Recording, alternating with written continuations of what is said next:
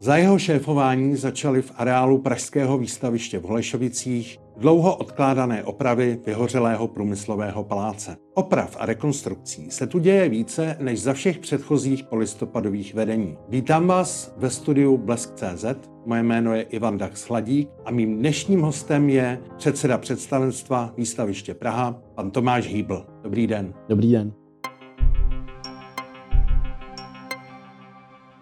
Zmínil jsem opravy průmyslového paláce, které jsou zatím plné rekordů. Bylo odtud odvezeno například mnoho tisíc eh, nákladňáků plných hlíny. Eh, Vytráže průmyslového paláce, které se teď eh, opravují, tak by pokryly plochu dvou hokejových kluzišť. Hmm. Naposledy vlastně tu byla ještě jeřábem sejmuta celá věž toho průmyslového paláce, což je unikát. A ta oprava bude probíhat na zemi. Co průmyslový palác ještě čeká v dohledné době? No, ty práce vlastně nás čekají ještě další tři roky. To znamená, že postupují zdánlivě pomalu, ale teď dochází hlavně k zajištění té velké stavební jámy pod tím vyhořelým křídlem. Mezitím už probíhají záchranné práce na zbytku té druhé části, to na pravého křídla střední haly a vlastně v nejbližší době, já doufám, že to je v řádu třeba měsíců, by měla začít betonáž vlastně v té pravé části a to bude velký zážitek, myslím. Spousta kritiků toho dění na výstavišti připomíná, že předkům našim trvalo vlastně celá výstavba průmyslového paláce 10 měsíců, zatímco za nás teď se čekalo 14 let téměř jenom na to, než hmm. se začne s tou opravou a teď vlastně ty opravy potrvají v podstatě několik let, když to nadsadím. Jak to tedy je, jaký je ten důvod, že to takhle trvá, ty, ta rekonstrukce? Jednak si myslím, že v tom roce 1890, kdy se vlastně palác začínal stavět, aby byl hotový pro výstavu v roce 1891, tak eh, šlo o, řekněme, celonárodní zájem. To prostě měla být největší výstavní příležitost, která se v českých zemích odehrála. To znamená, že množství pracovníků a vložených sil a energie a věřím tomu, že i řady ústupků i z tehdejších předpisů nebo toho, co vlastně jako povolovacích řízení, komitet, který řídil vlastně tu výstavbu nebo ta rada pro výstavu, byl byl plný významných jako šlechticů, osobností politického života. Takže si myslím, že to mělo nebývale širokou podporu ze všech stran. Tak to byl určitě jeden z důvodů. No a druhý důvod byl, že cena lidské práce, potažmo lidského života a možností nabírat další a další dělníky, kteří vlastně tam pracovali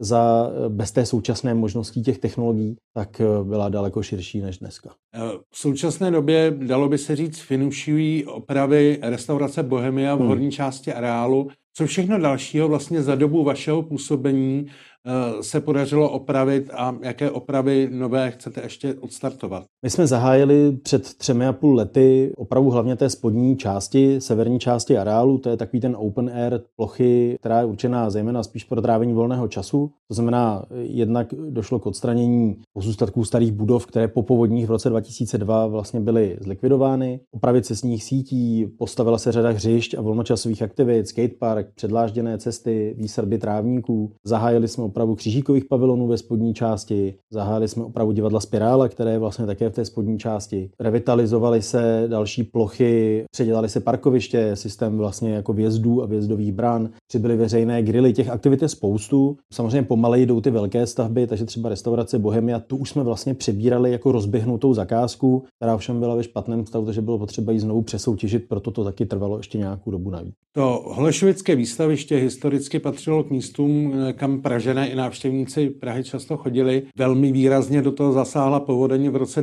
2002 hmm. a pak taky laxní přístup těch vašich předchůdců, kteří příliš ten prostor povodní nezvelebovali. Myslíte, že lidé mají pořád zájem o ten prostor a vracejí se sem teď po těch změnách? Myslím, že určitě ano, vracejí se nepochybně vlastně měření pohybu, které děláme ve spolupráci s telefonním operátorem, kde vlastně sledujeme pohyb SIM karet, takže víme, kolik návštěvníků se vrací opakovaně. Ta návštěvnost se pohybuje zhruba okolo 1,5 milionu osob ročně a to i vlastně v době covidových opatření, protože jsme měřit začali v podstatě před rokem, takže máme přehled velmi dobrý. Problém samozřejmě samozřejmě je, že v době třeba před eh, listopadovým převratem v roce 89 to výstaviště sloužilo skutečně jako centrum toho společenského života. Byla tam řada klubů, menších scén, odehrávala se tam spousta kulturních aktivit a akcí a byla to jako místo s koncentrovanou nabídkou. Dneska ta nabídka je tak široká, můžete dělat vlastně všude pořád se objevují další a další aktivity, ale to výstaviště přesto si nachází spoustu návštěvníků a myslím, že je to tou vhodnou kombinací jednak dostupnosti blízko centra a zároveň to, že vlastně jste v parku téměř na úrovni stromovky, ale vlastně přináší vám to nějaký ty bonusy navíc, které třeba stromovka nemá, hřiště, grily a k tomu vlastní program, dramaturgii a třeba ty výstavy v pavilonech, které se odehrávají. Ještě k těm opravám vaši předchůdci třeba naprosto bez ohledu na jakýkoliv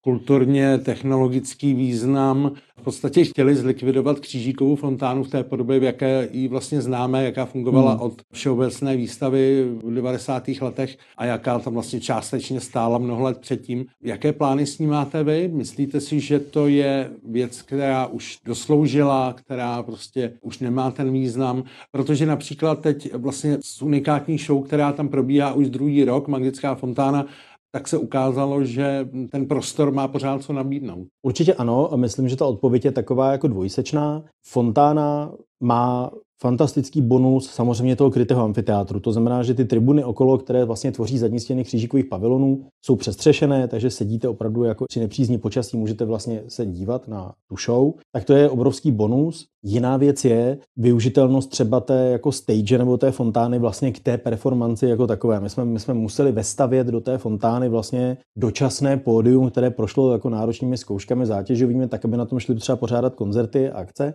A zjistili jsme, že těch akcí, které jsou vlastně schopny dělat svoji činnost a zároveň využít třeba potenciál té fontány ve smyslu těch vodotrysků a té vody, zase není tolik. To znamená, že koncerty vážné hudby, koncerty rokové hudby a tak dál, eh, amplifikované, to v podstatě nepoužijou, protože tam hrozí samozřejmě to, že by ta voda nějakým způsobem zatekla do té elektroinstalace nebo nějakým způsobem jako ohrozila ten provoz. Ale jsou právě akce typu magická fontána, které naopak dokáží vytěžit z té fontány maximum. A proto ten náš záměr, my jsme přistoupili, řeši, hledali jsme řešení, co fontánou dělat, aby byla víc využitelná. A rádi bychom ji zachovali, respektive zachovali ten vodní prvek a možnost využití nějakých trysek, které ze země prostě pouští vodu, ale máme připravenou studii, která v podstatě říká, že by bylo možné jí schovat pod zem, zaklopit jí, nechat to na stejné úrovni jako okolní komunikace a pořád by zůstaly zachovány dole všechny ty trysky a ta technologie, takže by vám to umožnilo využívat ten systém té fontány těch vodotrysků, hrát mezi tím, ale díky tomu, že by to nestálo vlastně v tom obrovském bazénu, jako to stojí dnes, ale to schováno pod zemí, tak by na tom bylo možné stavět stage, variabilní pódy a využívat to i k jiným účelům. Ty trysky by šly pustit třeba jenom jako nízké, a pak to je jako vodní prvek pro děti přes léto. Takže chceme určitě zachovat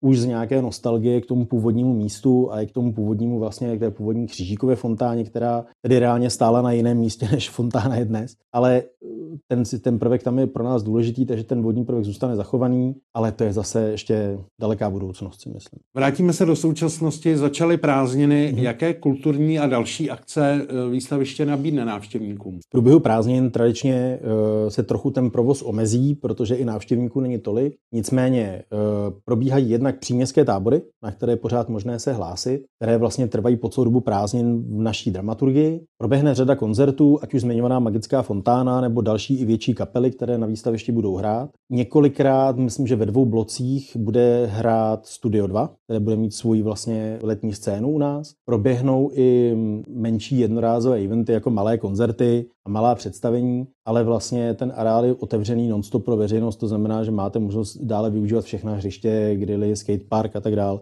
ale těch velkých akcí nebude přes leto tolik. Eh, my jsme se ještě před tím natáčením bavili krátce o výstavních možnostech toho hmm. areálu a vy jste zmiňoval svět knihy, že vlastně i přesto, že probíhají ty rekonstrukce, tak si organizátoři v podstatě pochvalovali ten hmm. průběh a ty možnosti. Eh, můžete i k tomu něco říct? Tak Svět knihy je jedna z našich nejtradičnějších akcí, která na výstavišti působí už mnoho let a samozřejmě využívala zejména průmyslový palác, který dnes prochází velkou rekonstrukcí. A průmyslový palác na výměru je větší než křížíkové pavilony, které můžeme dnes si nabídnout, takže bylo nutné přistavit eh, vlastně venku montované haly. A i přesto, že to je jistý diskomfort a ty návštěvníci musí vlastně procházet mezi více halami a vycházet ven, tak nakonec myslím si, že právě tohle rozvolnění, to, že měli možnost vstoupit do toho parku, gastrozóna byla vlastně pod stromy ve stínu, tak eh, přineslo tomu najednou takový druhý rozměr, který doteď třeba ta výstava neměla. A i organizátor, myslím, byl velmi spokojen s návštěvností a pro příští rok už budeme mít všechny křížíkové pavilony připraveny pro ně, ale i přesto počítáme s nějakou tou venkovní plochou a s venkovními aktivitami v průběhu výstavy. Vy máte vlastně, dalo by se říct, ještě pořád nově ve své gesci také Holešovickou tržnici, hmm. kde také probíhá řada změn. Jaké teď zásadní čekají tenhle prostor a kdy tam uvidí lidé nějaké nové akce? No, my o tržnici se bavíme s městem jako s majitelem vlastně toho areálu už delší dobu. Hledali jsme způsob, jakým bychom se mohli do ní zapojit. Využila se určitá souběh nebo synergie mezi těmi areály, to znamená nejenom jejich dostupnost, ale i to, že jsou oba památkově chráněné, nabízí nějaké možnosti kulturního i obchodního vyžití. A tržnici teď čeká řada změn, ale myslím, že tam jsme opravdu na začátku. Tam teď připravujeme projekty, připravují se některé studie na rekonstrukci jednotlivých budov, na vlastně revitalizaci venkovních ploch proběhla velká soutěž. Ale to všechno musí projít procesem teprve jaksi dokončení doprojektování, vysoutěžení, veřejné zakázky a to uvidíme, jak to časově bude. Nicméně už teď se připravuje vlastní program, přibývají tam nějaké zase venkovní aktivity a začneme u tržnice rozhodně vylepšováním toho prostoru pro návštěvníky, to znamená od mobiliáře, laviček, lepšího úklidu, větší bezpečnosti. To je takový asi základ, se kterým budeme začínat.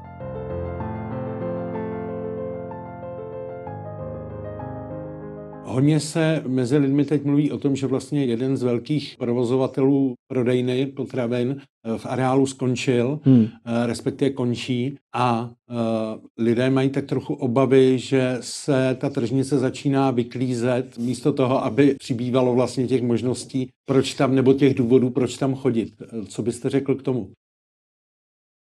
No, jsme v tom nevinně, chce se mi říct. Ale je to, je to skutečně tak, že společnost, která provozuje obchod s potravinami, tak um, nevyužila možnost prodloužit smlouvu. Bylo to rozhodnutí vlastně vedení společnosti, která je zahraniční a protože mají druhý obchod vlastně nedaleko tržnice nebo ne, prodejnu nedaleko tržnice, tak se rozhodli, že nebudou držet dvě a je potřeba říct, že smlouvu, kterou vlastně my jim nově nabízíme, protože přebíráme všechny vlastně podnájemce v tržnici, tak jsme převzali v úplně stejném rozsahu, jako my měli doteď s městem. To znamená, že, tam, že to nebylo na základě toho, že bychom jim dramaticky zvýšili nájemné nebo došlo k nějakým velkým změnám. My jsme převzali stejné vlastně znění, ale přesto oni se rozhodli nevyužít tuto možnost, takže je to čistě obchodní rozhodnutí toho partnera nebo té společnosti vlastně vytěžit více tu jedinou i další prodejnu, kterou mají dochozí vzdálenosti a tuhle prodejnu prostě uzavřít. Nemá to žádnou souvislost s našimi plány nebo s tím, co bychom chtěli. My jsme počítali s tím, že tam zůstanou. Mm-hmm.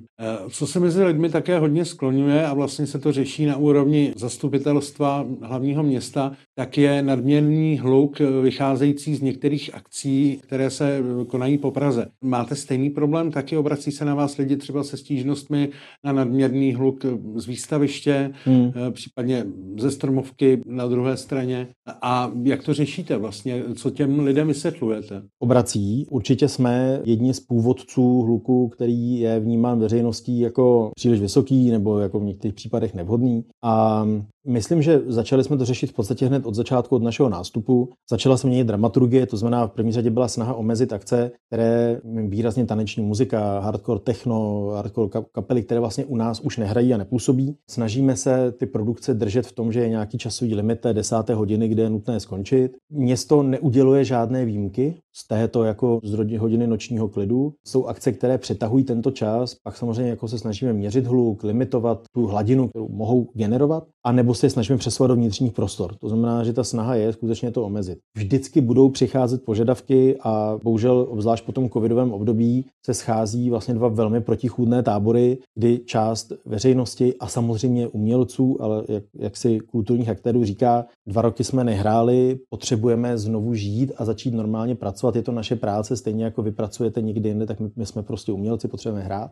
A část veřejnosti to tak vnímá a říká jednak, že jete ve městě, je to prostě součást městského ruchu. Umělci, blbá doba, dva roky špatně, tak potřebujeme teďka zase pomoct. A je druhá část veřejnosti, která tím, že za ty dva roky si zvykla na to, že vlastně ten klid je možná příjemnější a že je vlastně to nebývalé období, kdy v centru města neprobíhaly žádné akce, byly zavřené restaurace, bary, nikde nic nehlučelo, tak přineslo samozřejmě jinou kvalitu do toho života. Teď je otázka, kdo z nich má větší pravdu. My se snažíme nějak balancovat tak jako mezi oběma těmi tábory a snažit se v tom kompromisu dojít k tomu, co je ještě snesitelné a jako zároveň obchodně dává smysl realizovat třeba v rámci výstaviště. Jedním z míst, která se opravují, abyste to zmínili, je také divadlo Spirála, hmm. legendární na výstavišti, kterému také mimochodem hrozil vlastně zánik. A kde v době jeho největší slávy se léta vádělo představení Jesus Christ Superstar muzikál, velmi úspěšný. Už máte nějakou představu o dramaturgii tohohle místa a tušíte například už, kterým kusem otevřete to divadlo, až se otevře? Máme představu rámcovou. V zásadě asi důležité je říct, že divadlo Spirála skutečně mělo, vlastně byl vyhlášen demoliční výměr pro divadlo, mělo zaniknout. Podařilo se tenhle osud zvrátit a prochází teďka velmi náročnou rekonstrukcí, která by měla skončit na jaře příštího roku beaucoup. Teď jako inte, velmi intenzivně řešíme vlastně celý ten, celou tu zakázku. Divadlo Spirála bude drženo, nebo minimálně jsme se rozhodli, že začneme tak, že bude vlastně fungovat v naší dramaturgii. To znamená, že tam nebudeme ho celé pronajímat, nedostane ho nikdo do zprávy na leta a leta, ale je to v dramaturgii našeho oddělení. Vzniká proto specifický tým, který se bude starat vlastně jenom o to divadlo, včetně divadelních techniků, jevištních, jevištních mistrů a tak dále. A co se týče zahájení nebo toho, toho začátku, tak já myslím, že bez toho se to nemůže obejít. Takže budeme hledat nějakou formu, jak tam zase vrátit a připomenout vlastně těch asi 850 představení, které tam před těmi vlastně 20 nebo 30 dneska už možná lety odehrál. E, další věc, kterou mají lidé naprosto spjatou s prostorem výstaviště Praha, je samozřejmě Matějská pouť. Podle toho, co vím e, vlastně dlouholetých provozovatelů, což je rodina Kočků, hmm. tak i v jejich společnosti se vlastně vyměnilo vedení nastoupila nová generace a velmi si pochvalují ty vztahy, které mají nastavené s vámi. Jaká je budoucnost té kooperace provozovatelů pouti a vás jako výstaviště? No, pro nás je vlastně Matějská jedním dneska z mnoha nájemců, kteří nevybočují nějak z toho standardu těch obchodních vztahů. To znamená, společnost má u nás prostě pronajatou kancelář, kterou využívá, pronajme si venkovní prostor od půlky února do půlky dubna a zaplatí nájemné a vlastně tam jako odehraje svoji akci. Zase ohlasy jsou takové jako ambivalentní v tomhle smyslu. Část lidí říká, je to jako součást eh, určité subkultury, patří to k tomu místu, i ta vizualita toho eh, vlastně celé té akce. Je to nějaký fenomén, který prostě na to výstaviště patří. A druhá část lidí zase má pocit, že je to jako příliš a anachronismus a, a vlastně jako divná kultura, která, která by se neměla podporovat. Já jsem rád, že máme. Myslím, že to k výstaviště patří a že ty jarní měsíce nám přináší jako obohacení pro ten areál a myslím, že to potvrzují čísla návštěvnosti, protože to se bavíme o třeba 300 tisících návštěvníků, kteří projdou každoročně Matějskou. Je to nezanedbatelný příjem pro firmu a samozřejmě hraje v tom i roli nějaká historická nostalgie. Prostě tím pouti na tom místě byli, jsou vlastně spoustu let a myslím, že by bylo škoda o to přijít. My jsme moc rádi, že s rodinou vlastně Kočkových je fakt jako velmi dobrá dohoda. Vycházíme si vzájemně vstříc i v té snaze změnit třeba ten rozsah té pouti. Hodně se omezili oproti předchozím letům, což dneska možná už není tolik jako zřejmé, ale skutečně ten rozsah se zásadně zmenšil. Mnohem víc se hlídá i z jejich strany vlastně dodržování všech našich předpisů, údržba, úklid, zásahy do trávníků a tak dále, které byly v minulosti asi mnohem jako zásadnější. Dneska po jejich odjezdu vlastně nepoznáte, že tam byli, takže to je super. Blíží se podzimní volby, které do značné míry můžou zasáhnout do vašich plánů. Hmm. Jak jste připraveni na možné změny, které doufejme nenastanou, ale co očekáte od podzimních voleb? To bychom věděli. My pracujeme pořád dál. Je to prostě tak, že my vlastně připravujeme konstantně projekty, snažíme se pracovat jak na výstavišti, tak na tržnici. Ten výhled, který máme, se nemůže vázat na volební období, to znamená, že my pracujeme s nějakým desetiletým výhledem, což samozřejmě přesahuje tu jako životnost té politické garnitury, potenciálně i naší jako, jako vedení společnosti, samozřejmě městské akciové, ale nejde to i dělat jinak. To znamená, že my stejně pracujeme pořád dál, tak aby ten tým, který se tam podařilo vytvořit, a já jsem jako hrdý na to, jak to funguje, kolik lidí tam je, jak, jak skvěle pracují. Tak eh, já věřím tomu, že bude mít možnost pracovat dál. Doufám, že toho budeme i my.